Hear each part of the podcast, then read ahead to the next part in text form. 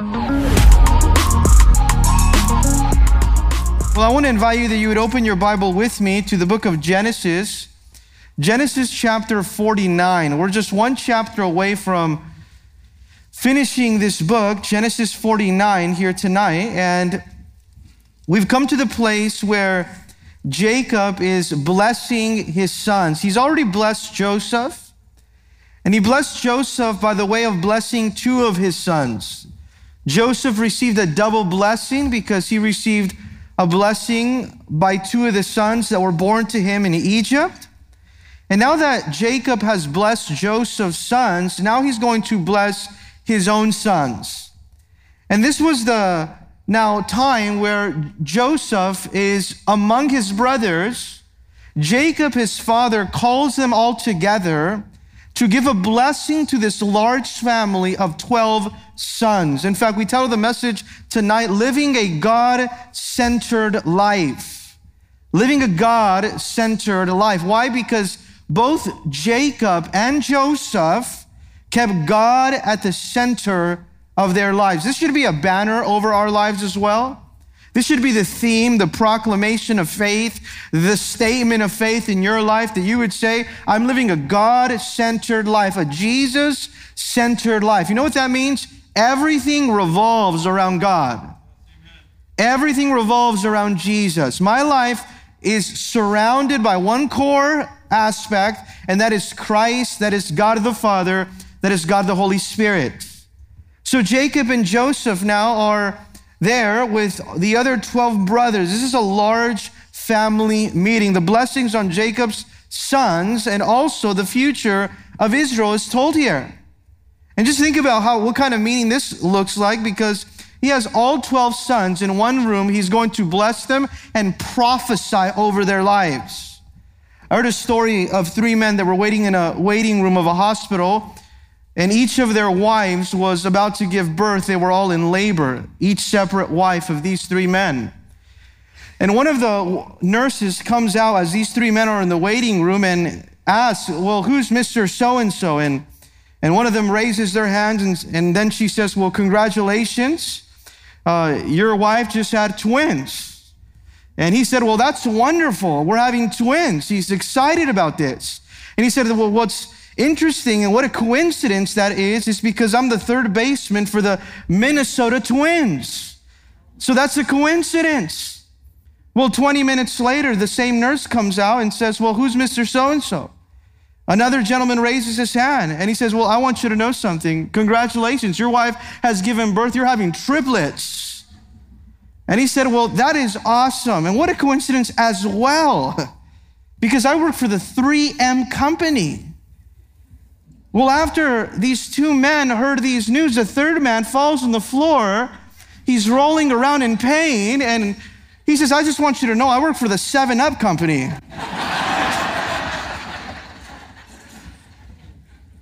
Suspecting. but here are 12 sons.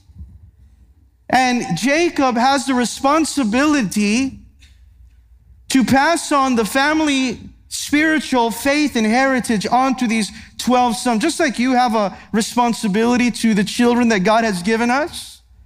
And know these children are a blessing. The Bible says that they are a blessing from the Lord like arrows in the hands of a mighty warrior. Happy is the man who has his quiver filled. We should be happy when we have a house full of children. And some would say amen until they start screaming and yelling their heads off, right? The Bible says, Happy is the man who has many kids.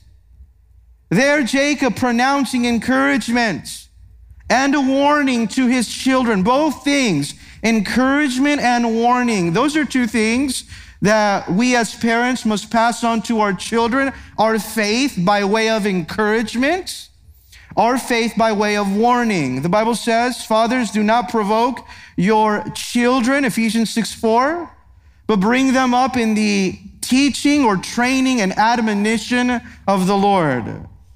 You know what that means, the admonition of the Lord? It means to place something before the mind of someone else. That's what we are to do as parents, to place something before their mind. That is the gospel, confronting, warning, urging them to know the faith for themselves. So these are Jacob's last words. He's doing those two very things encouraging, warning, praising, prophesying. And you know what his last words are also filled with here? Not only a revelation of the character of his sons, but also a revelation of God's purposes for their lives.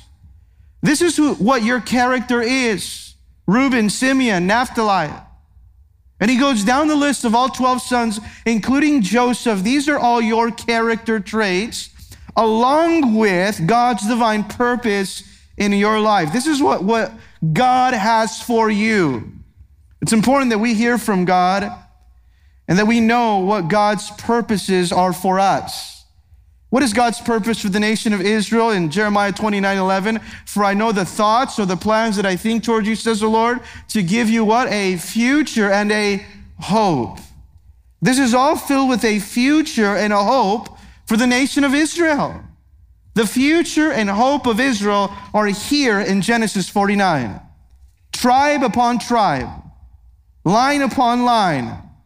And notice there in Genesis 49, verse 1, and Jacob called his sons and said, Gather together that I may tell you what you shall befall you in the last days. Gather together and hear, you sons of Jacob, and listen to Israel, your father. Let's pray. Lord, we thank you for your word. And we thank you that you have given us your word to reveal not only our own character, but also your plan. Lord, as we read your word, would you show us your plan for our lives, the future you have for us, the hope that is found in Jesus? And we would pray all of this in Jesus' name. Together we would say, Amen.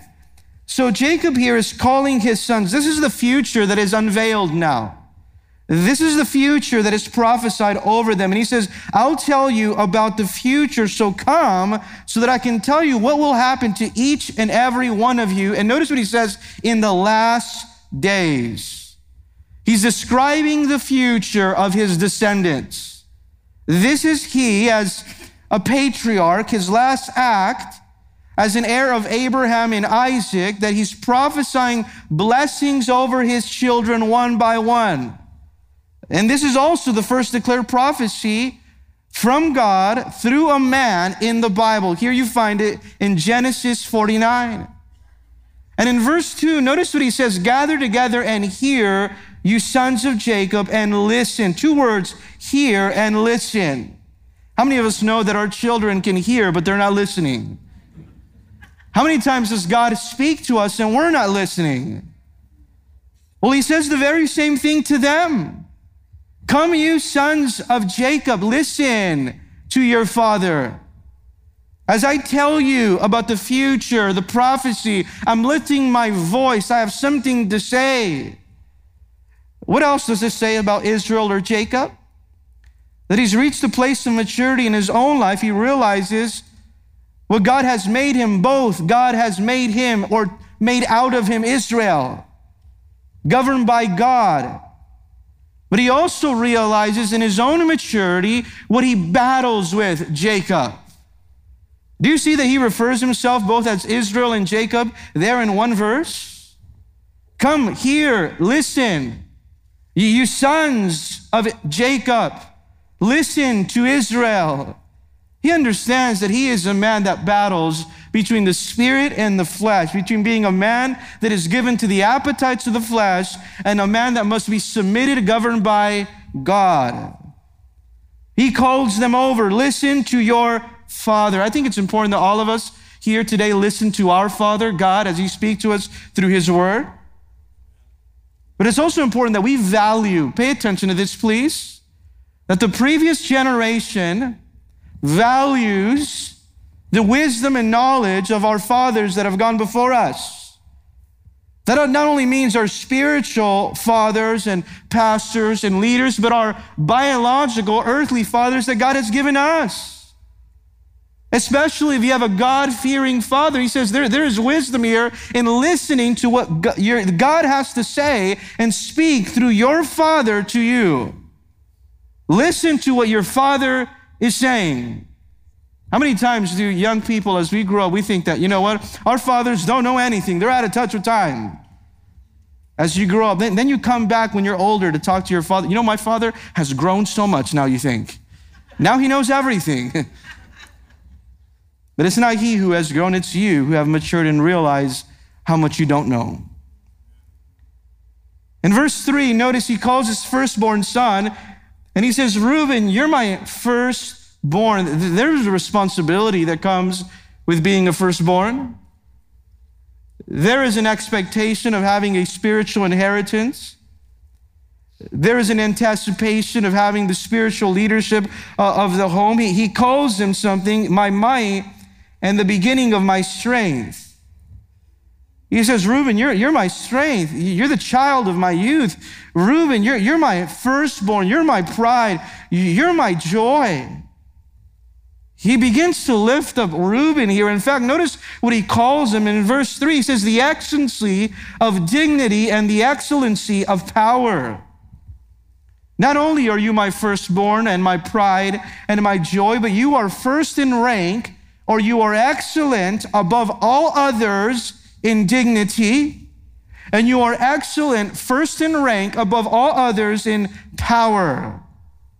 Why? Because he was the firstborn. He was the person that would have to inherit the spiritual leadership of that family. But what did Reuben do? We, we notice here through what he's going to prophesy over him that he forfeit the blessing of spiritual inheritance due to his pride. He gave up the ability to walk in God's calling for his life because of emotional sin. It's possible that God had a great plan for your life, but in your pride, in your recklessness, in your emotional self will, you went a different direction. You, forfeit the blessing and plan that God had for your life. And the spiritual inheritance and the spiritual leadership and the blessing of being used by God because you chose a different way. And notice what happens here. He, he lifts him up, but then he calls him something in verse 4 unstable as water. Just when Reuben thought he maybe, we would probably was standing up a little taller as he heard his father speak there. Maybe growing confidence in hearing his father speak of him as first in dignity, first in power, my pride and my joy. And then he calls him, You are as unstable as water. You should have been something else, but you're not. You know what the word unstable means? You are as unruly as water is. Think about how when water is turbulent, when water is moved through the winds, it can cause a lot of harm and damage and be very dangerous. Well, he says the very same thing about Reuben. You are unruly. You, you are now as a turbulent sea. You are causing damage. You have caused harm now. You are dangerous. This is who you are. You're unstable, just like water is, where you can't expect which way it will go. You shall not excel. I want you to underline that in your Bible. It says you're not going to grow anymore. You're not going to excel. You're not going to be prosperous. You will not be first. This is the reality that Reuben had to face.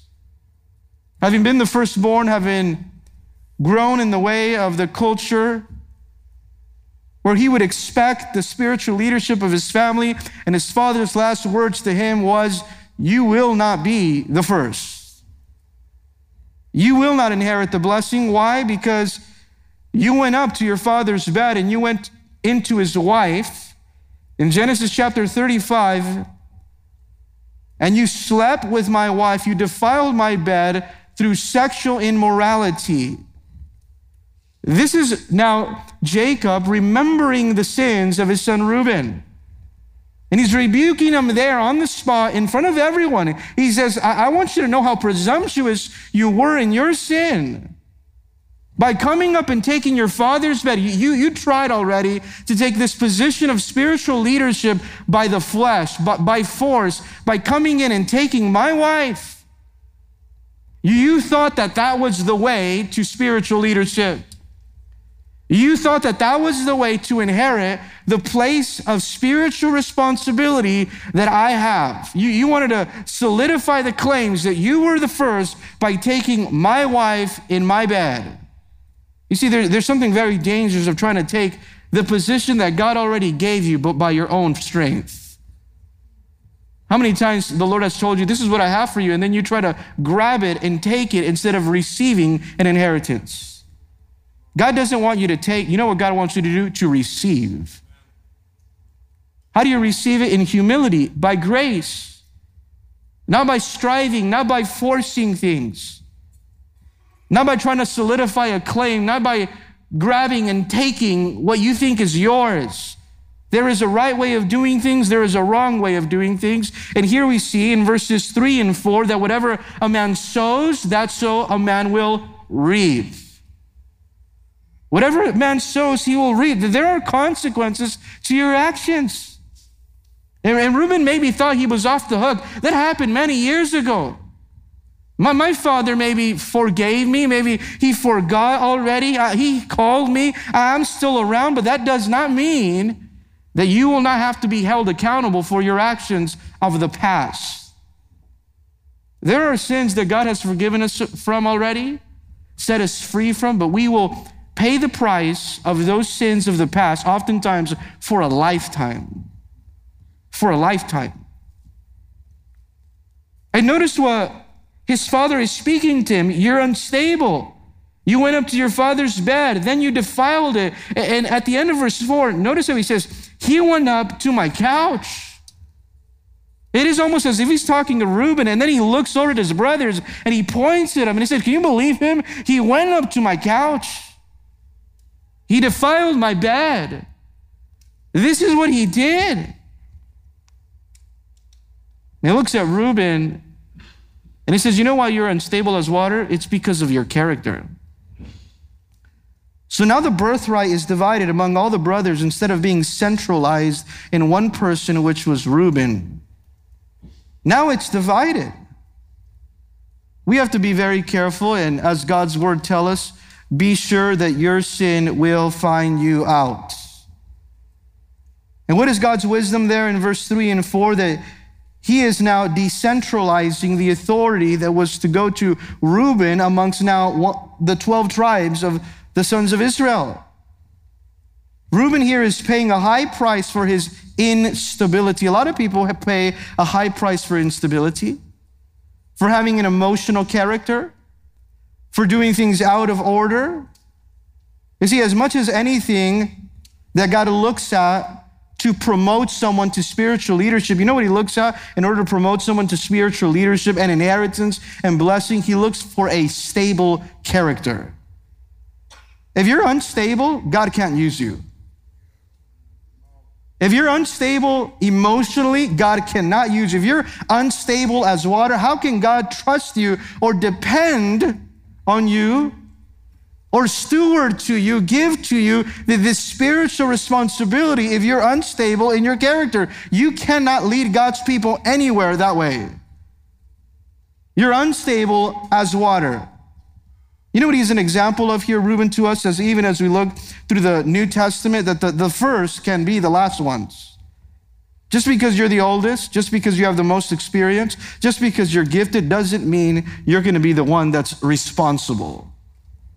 In Matthew 19, verse 30, you know what Jesus said? But many who are first will be last, and the last will be first. He was firstborn, but he was last.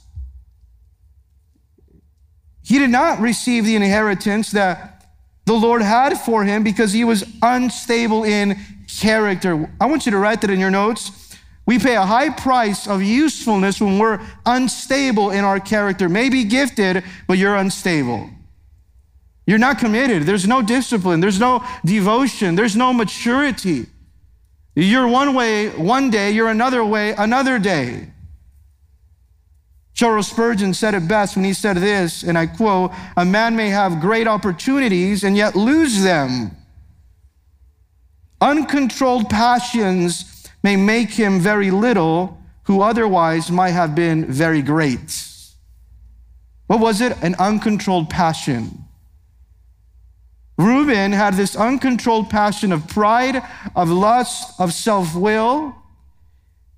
And this man that God had intended to be used became a man that was very little because of his character. Unstable as water. Notice verse 5 through 7 Simeon and Levi. This is the only two sons that Jacob addresses together in a group.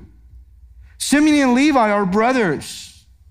Instruments of cruelty are in their dwelling place. Notice what he calls them. He calls them instruments of cruelty or weapons of violence. That's who you are, Simeon and Levi.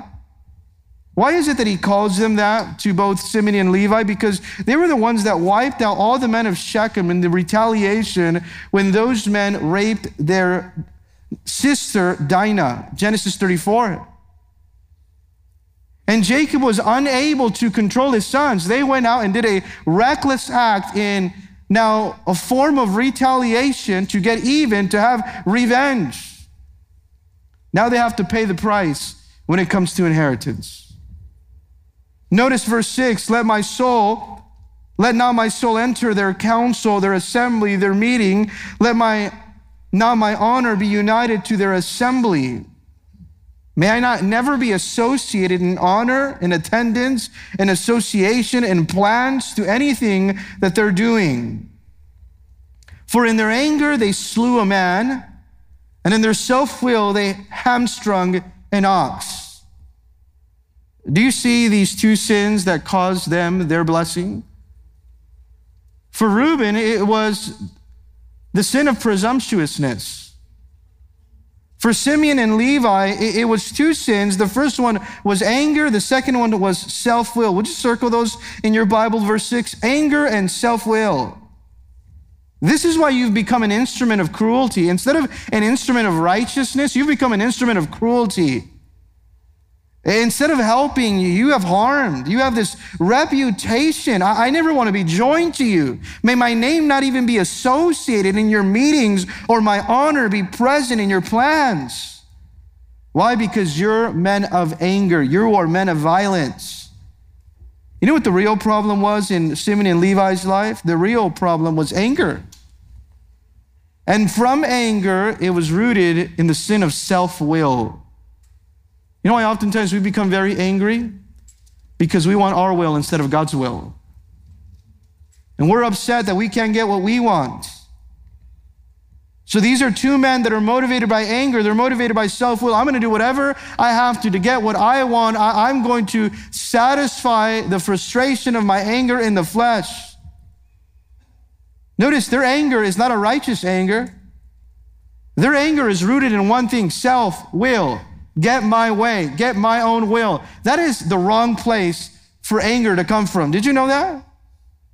It is not a righteous anger. It is not an anger that honors God. We have to pray as we even look at these three sons that you that we would say, Lord, would you help us crucify the flesh? Because we don't want to forfeit the blessing that you have for us because of presumptuous sin, because of anger, or because of self-will. You want to know the difference between a godly, righteous anger and an ungodly anger? The difference between a righteous, godly anger and a ungodly anger is self will. And they had both of these problems in their lives. They wanted their own way. They were angry and filled of self will. The Bible says in Ephesians 4:26, Paul told the church of Ephesus, Something very important that we need to hear be angry and do not sin. Do not let the sun go down in your wrath. What does that mean? If you are angry, don't go to sleep, do not rest until you have made things right with that person that you're arguing with. And yes, that's also including your spouse. You make sure you have made things right. Do not let the sun go down in anger. In Ephesians 4 31, Paul then tells the church as well let bitterness, wrath, anger, clamor, and evil speaking be put away with you with all of malice, with all evil behavior or intention. The problem with these two sons is that they were motivated by anger. They, they were emotional, So he tells them this in verse 7 and curse be their anger, for it's fierce, and their wrath, for it's cruel. I will divide them in Jacob and scatter them in Israel. You have an anger problem. You have an, an emotional problem. You have a pride problem that you are self willed, motivated by anger. Therefore, you can't inherit the blessing that God had for your life. What does he tell them? I, I, will divide them in Jacob across the entire nations of Israel. You will be scattered. You know what God arranged through Jacob for these two tribes? That they would never again be able to assemble together because they weren't good for one another. You're going to be scattered. You'll, you'll never come together again because of what you did when you conspired together to gain revenge in anger and in self will.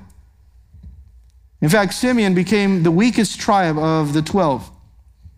He was scattered among the tribes. In fact, later on, he went in to the tribe of Judah, was absorbed by that tribe of Judah. Levi never had a land of its own inheritance. But later, then God used the tribe of Levi as priesthood, and they are known as the Levites in the Old Testament. You know what this, these three tribes illustrate to us, even as we look at a few verses already? It illustrates the principle that is very clear for us that the sins of our past can come back and haunt us. They can be forgiven, but they may carry consequences that we may face for a lifetime. Very important how we live our lives. Very important. Verse 8 Judah you are he whom your brothers shall praise. And it's a play on words there in verse 8 because his name means, let God be praised. And Judah didn't have an exemplary character. If you studied his life up until this point or through the beginning of his life, he suggested in Genesis that Joseph would be sold for profit and not killed. This was the man that did this. He, he didn't deal faithfully as he committed sexual immorality with his uh, daughter in law Tamar and went in with a prostitute whom he thought she was. But towards the end of his life, you know what Judah did to redeem himself? He, he offered himself as a substitute in the place of Benjamin. Do you remember that? He wanted to be the substitute sacrifice for his brother Benjamin. Take me and let them go free. Therefore, God used him to rise to the occasion and be the spiritual leader of the tribes here.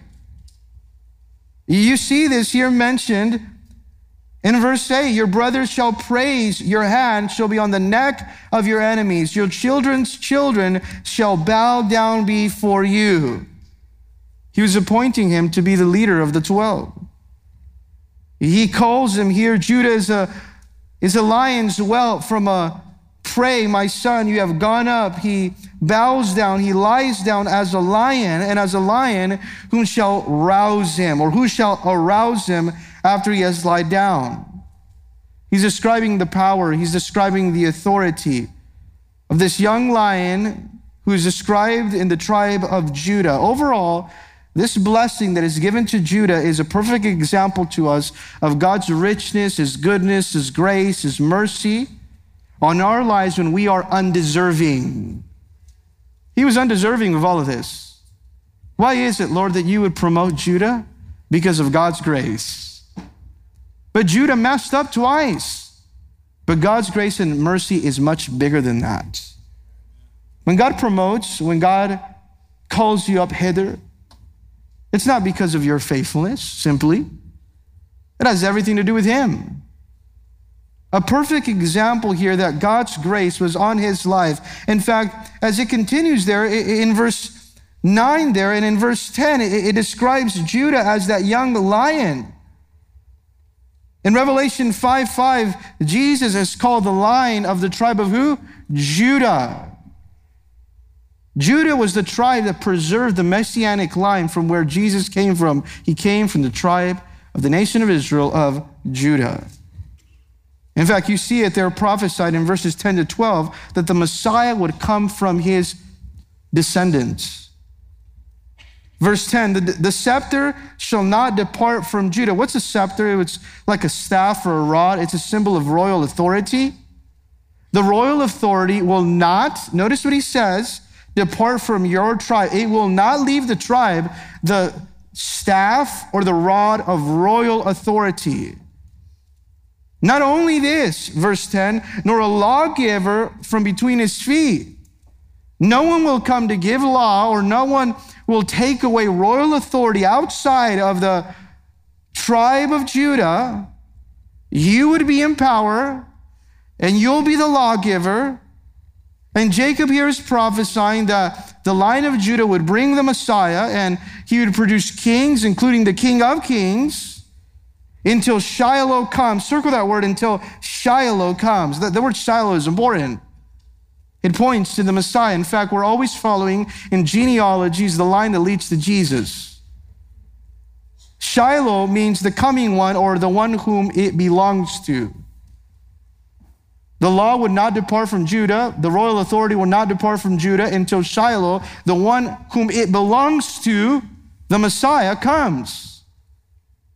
You see how it points and it gives us reference to the Messiah here? the one whom nations will obey. In fact, until Shiloh comes into him, notice the deity there in him, shall be the obedience of the people, until him who people obey. The nations will obey. He alone has the right to claim the rulership over the nation of Israel. The right of tribal identity and the ability to execute authority will not depart from your tribe, Judah, until the lawgiver, he who has the King of kings and Lords of lords, the Messiah comes. That is what he's telling Judah here. He goes on there in verse 11, binding his donkey to the vine. And his donkey is called to choice vine. He washed his garments in wine and his clothes in the blood of grapes. Now, this would not seem to be wise stewardship when you see this hyperbole described, but it's the hyperbole of a abundance being described here. When the King of Kings, who has royal authority, who is the lawgiver, establishes his kingdom, his reign, the abundance, the health, the beauty, because he has destroyed all enemies to human life and all evil and sin has been removed. There, there's going to be an abundance, there's going to be a beauty, there's going to be an excellence of the way that the earth and the new earth is made from that one would tie a donkey to the vine. You would never do that today because you know that the vine would become ruined. You would never now in clothes now wash your clothes in the blood of grapes here as it would describe there because you would waste the grapes. So, what is it describing? The abundance of the day of the Messiah's reign. Verse 12 His eyes are darker than wine, and his teeth whiter than milk. What does this represent? Vitality and victory. The Messiah who would bring vitality and victory, peace and plenty, abundance. What should we be reminded of when we think about Judah, when we think about Shiloh until the one whom it belongs to. It reminds us that we are to live a life that's submissive and fully obedient to the Lord, the lion of the tribe of Judah, who's the lawgiver and who has all royal authority over our lives. He rules and he reigns. Lord, may we be submissive to your authority over us. Verse 13 Zebulun Notice what he tells Zebulun now she'll dwell by the haven of the sea. He's going to leave by the beach. He shall become a heaven, a haven for ships, and his borders shall adjoin Sidon. If you study and read what he's telling Zebulun, he's saying, I'm going to extend you to Sidon. Later on through scripture and chronicles, we learn that Zebulun was a group of people or a tribe that was known for a brave and excellent reputation. When you think of Zebulun, think of a people that are brave, that are excellent. In fact, Deborah and Barak, through the book of Judges, praised the men of Zebulun because they rallied together for the cause of fighting Sisera. In 1 Chronicles 12:33, notice what it says, of Zebulun there were 50,000 who went out to battle. This is Zebulun. They went out to battle, expert in war with all weapons of war, stout-hearted. That means brave, stout-hearted men who could keep ranks. These were the men of Zebulun brave, expert in war, stout hearted, with all weapons, ready to fight. Verse 14 from Zebulun to Issachar. Issachar means man of wages. Issachar, he calls him a sturdy donkey. Lying down between two burdens, he describes him. You, you've been resting between two saddle packs. You have a burden on one side and a burden on the other side. Issachar, he saw that rest was good and that the land was pleasant. He bowed his shoulder to bear a burden and became a band of slaves. What happened here to Issachar? He saw that the land was good. He started to plow in that soil. He started to carry burdens and he found himself working hard labor. What does he describe Issachar to be? Uh, strong people. You're going to be a strong people, Issachar. You're not going to be afraid to carry burdens. This is the kind of people that we want to be hard people, hardworking people that are not afraid to carry burdens.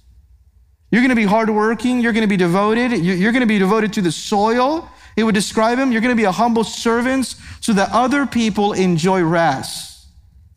This is who Issachar was to be.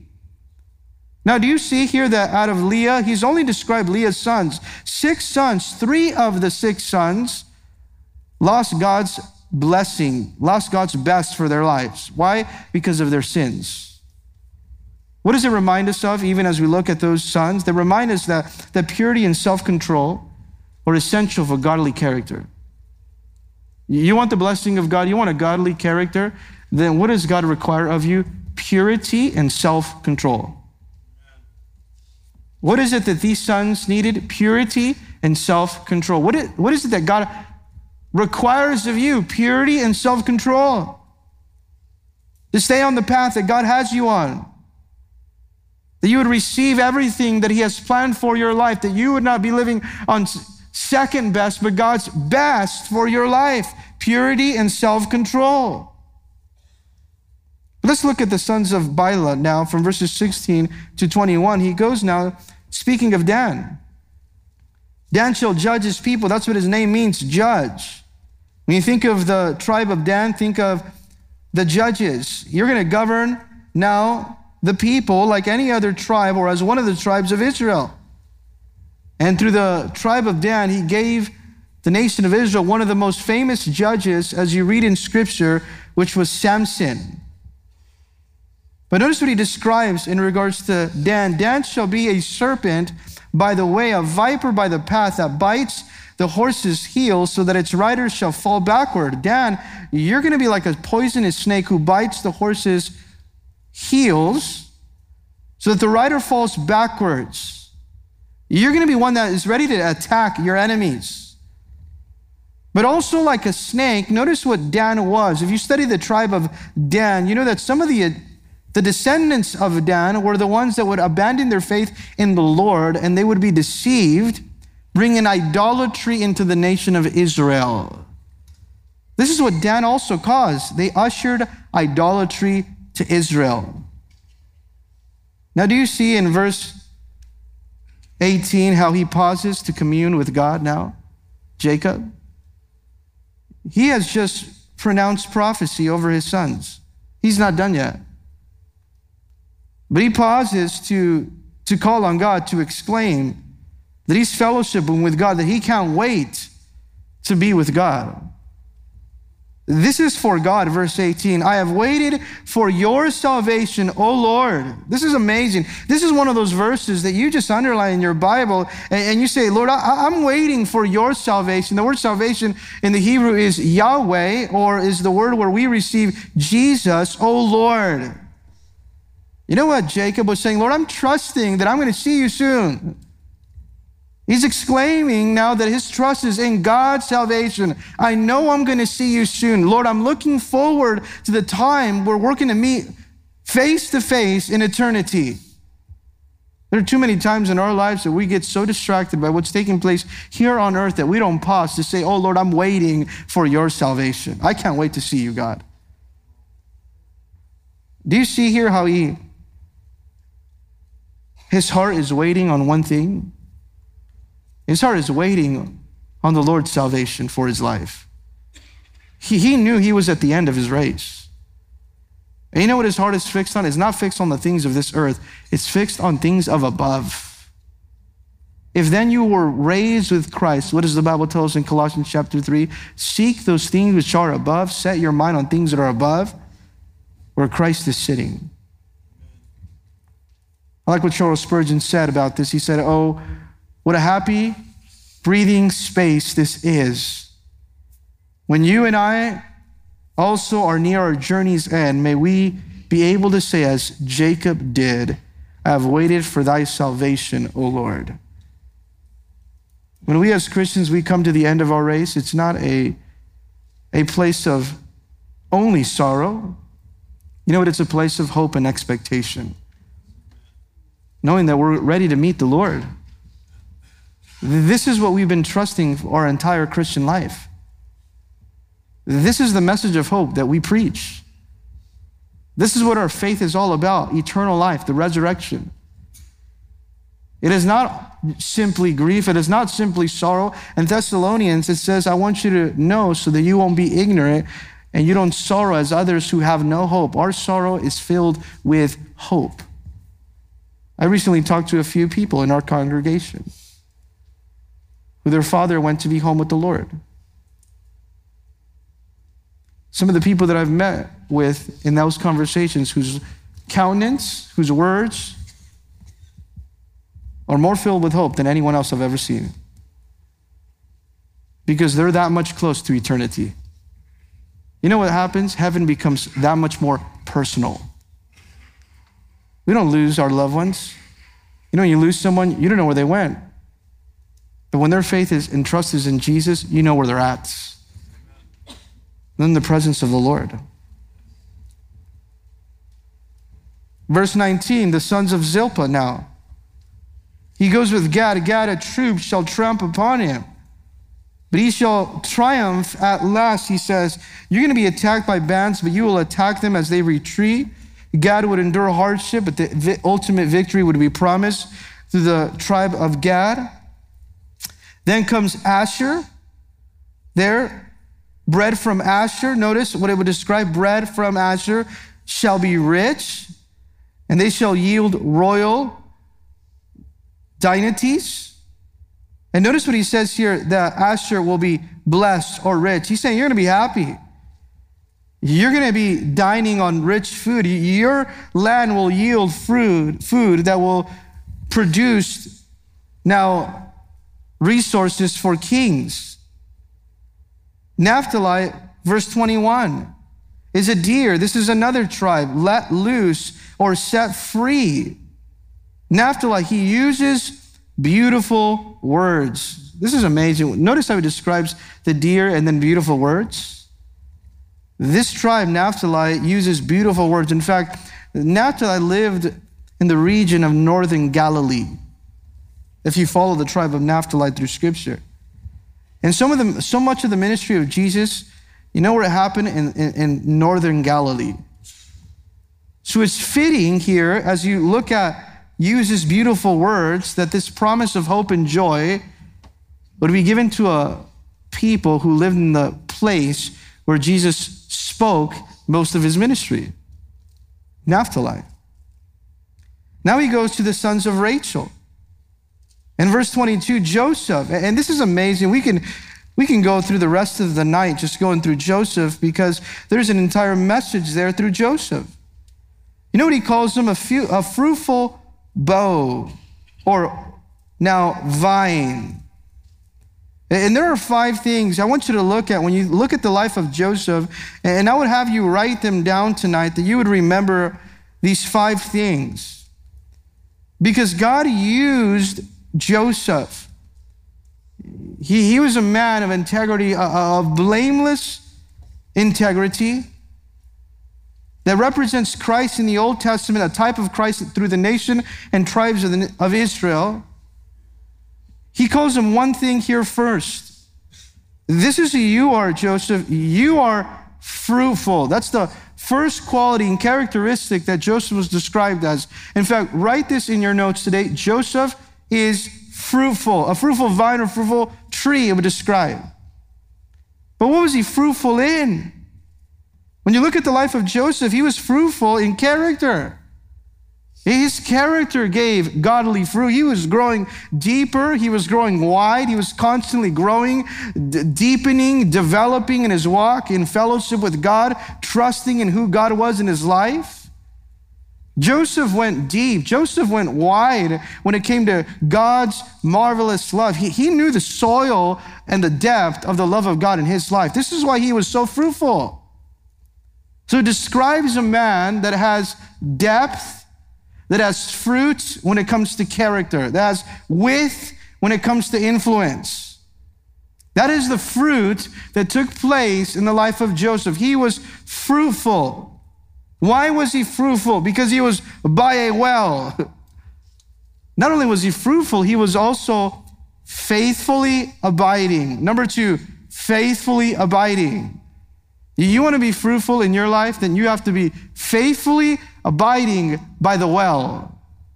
What is the well? The life source, where you are watered, where you are strengthened by the spring. He's drawing source from the well. You are fruitful because you are by the well. You are fruitful because you're faithfully abiding. I mean, this is amazing when you look at the life of Joseph, whether it was in the pit, in the prison, in the palace, by the well. The center and focus of his life was always God. He was faithfully abiding and planted by the source that gives life. In fact, we have to ask ourselves, where are we by? Are we by the well? Are we by the source that gives life right now? That we would also be fruitful like Joseph was fruitful in godly character? You know what Psalms 1 tells us? Psalms 1, go home, read it tonight. Psalms 1, 1 through 3. I just want to read it to you right now. Blessed is the man, the first three verses, who walks not in the counsel of the ungodly nor stands in the path of the sinners, nor sits in the seat of the scornful. But his delight is in the law of the Lord, and in his law he meditates on it day and night. He shall be like a tree that's planted by the rivers of waters. Notice the spring, the well, faithfully abiding, that brings forth fruits in its season, whose leaves shall not wither, and whatever he does shall prosper. You, you want to give fruit in your life, then you have to be by the well. You have to be by the spring. You have to be what we call abiding. When you abide in Christ Jesus, your life is loaded with fruit. What kind of fruit? The fruit of the Spirit. In John 15, 5, what did Jesus himself say? I'm the vine, you are the branches, you abides in me, and I'm you, bears much fruit. For without me, you can do nothing. What is Joseph an example of? Of a faith, a fruitful follower of the Lord who is faithfully abiding in the life source,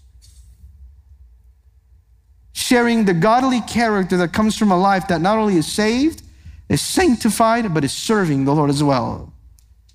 What are you called to be as you're faithfully abiding? I'm saved. So then I'm sanctified. I'm abiding in the life source. I'm drawing life from the well, and I'm also serving. I'm giving fruit now. It's the fruit of the Spirit that needs to happen in our lives. So he was fruitful, he was faithfully abiding, but notice what it describes here in verse 22 his branches run over the wall. This is how, how, now healthy he's expanding in fruits. Have you ever been to your backyard? Maybe you've had a neighbor that has a fruit tree, right? And then the branches go over your wall. You're excited. If it's a fruit tree, lemon, avocado, you man, these are mine. Well, what happens here in Joseph's life? He's fruitful. Why? Because he's faithfully abiding, but then he's overflowing. In fact, number three, write this down. He was bountiful where he was affluent. He was bountiful while he was affluent. What does it mean to be bountiful? He was sharing, he was overflowing with blessings. This is what happens to the life of a Christian who is fruitful because he's faithful by the well. He begins to be a blessing to other people around them.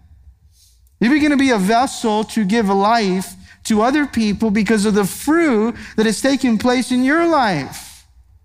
You know, it's one thing to be a Christian, it's one thing to be saved, it's another thing to be a blessing. You know what Joseph was? A blessing. He was bountiful while he was affluent. You know, God didn't save you so you can live a selfish life. God saved you so that you may bear fruit and that others may benefit from the fruits that others would enjoy the blessing of the fruit that's taking place in your life. When people think about you, do they rejoice? They say, Well, I can't wait till that person comes. Their life is so refreshing, they're encouraging, they bring so much fruit. We are refreshed. It's a healthy environment where they come of encouragement. Or is it a burden? Well, I can't believe that person's. Everybody be quiet. No one talk now. Are you a blessing or a burden when you walk into the room? Is there fruit that's overflowing into your neighbor's side? Is there fruit overflowing to the person that sits next to you at work, that, that next door office? Because Joseph lived a life that was fruitful. it is possible, I want, I want you to know this, to, to have a saved soul but a wasted life. No fruit. No fruit. You know what the ancient rabbis used to say? Your life is like the sea of the north or like the, the, the sea of the down south. They would say this as a lesson to teach people regarding generosity. Is your life like the, the sea of the north or the sea down south? You know what the sea of the north is? The Galilee. It's very verdant, lush, it has a lot of vegetation and, and, and greenery uh, around it. It grows, crops grow around it, but not the Sea of the South, which is the Dead Sea. Nothing grows around the Dead Sea, nothing grows inside the Dead Sea. Well, one reason, and one reason only. In the Galilee, there's an, there's an inlet of water that's coming in, but in the Galilee, there's also an outlet of water that comes out. This is what keeps the life flowing in the Galilee. Life flows in the Galilee because there's water coming in, and life flows in the Galilee specifically because there's water going out. Why is the Dead Sea dead? Why is there no life in the Dead Sea? Because there's no outlet. Do you see how so many Christians' life they can be receiving, receiving, receiving, receiving, but there's no outlet? How are you going to be a blessing? When there's no outlet, there is no life. There is no spiritual life. The water at the Dead Sea is, is, is stagnant water there. And maybe as a Christian, oftentimes we're just taking blessing and growth and spiritual resources and growing even in, in, material things and, and, blessings financially, but you're only taking. But are you, is, is there an outlet where you're also giving? Is there any fruit from your life? Joseph here had fruit to share to other people. He was fruitful, he was faithfully abiding, he was bountiful while he was affluent. And notice here, his life, number four, was filled with foes as well. Do you like how he moves from agriculture to military illustrations? Well, what does this teach us now that his life was filled with foes? That life is filled with both good times and also bad times.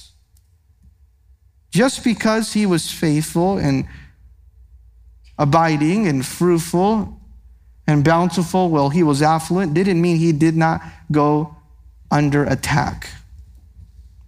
He was also attacked. He was also hated by others. No, when God is using your life, when there's fruit coming forth from your life, you know what you're going to experience? Attacks. So don't be surprised. Look at the attack there as read in verse 23. The archers have bitterly grieved him.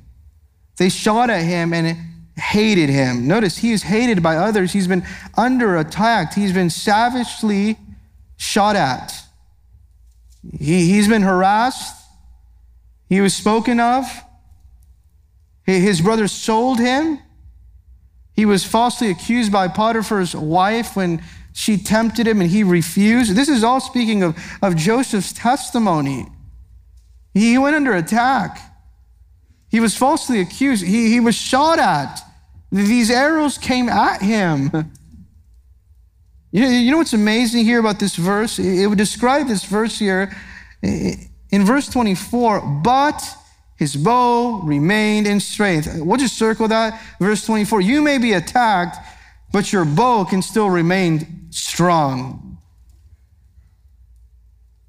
This is not a verse that would discourage us to think, well, now because I'm being attacked, that means that I retreat. No, he was attacked, but his bow remained strong. Why was there strength in the bow still?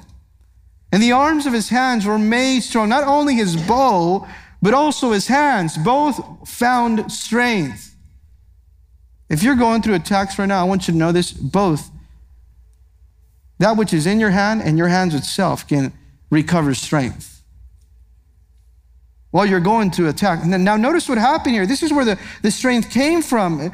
The, the bow remained in strength, the arms of his hands were made strong by the hands of the mighty God of Jacob. From there is the shepherd and the stone of Israel. Why? Because of the hands of God the Father, the mighty God of Jacob, the, the shepherd now. It's almost as a father standing next to his son and grabbing that bow and that arrow with him. And the little kid thinks, well, I'm doing it. I'm the one that's pulling it back. But it's actually the father holding the hands and the arms of the son and telling him, okay, son, do this. Now pull that arrow back on that bow. Why did his hands become strong? By the hands of the mighty God of Jacob. You know how your hands can become strong right now? By the hands of the mighty God of Jacob.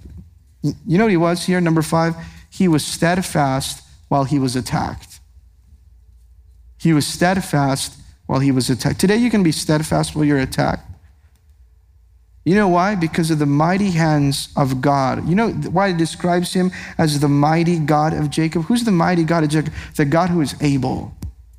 He strengthens your hands, the God who is powerful, the God who is omnipotent. The mighty God of Jacob strengthened the hands of Joseph so that he would be steadfast even while he was attacked. Today, if you're being attacked, do not be moved. Do not be swayed. Do not become unstable. Would you say, Lord, with your hands, would you strengthen mine? Would you strengthen my bow so that I remain strong by the hands of the mighty God of Jacob? Can we pray?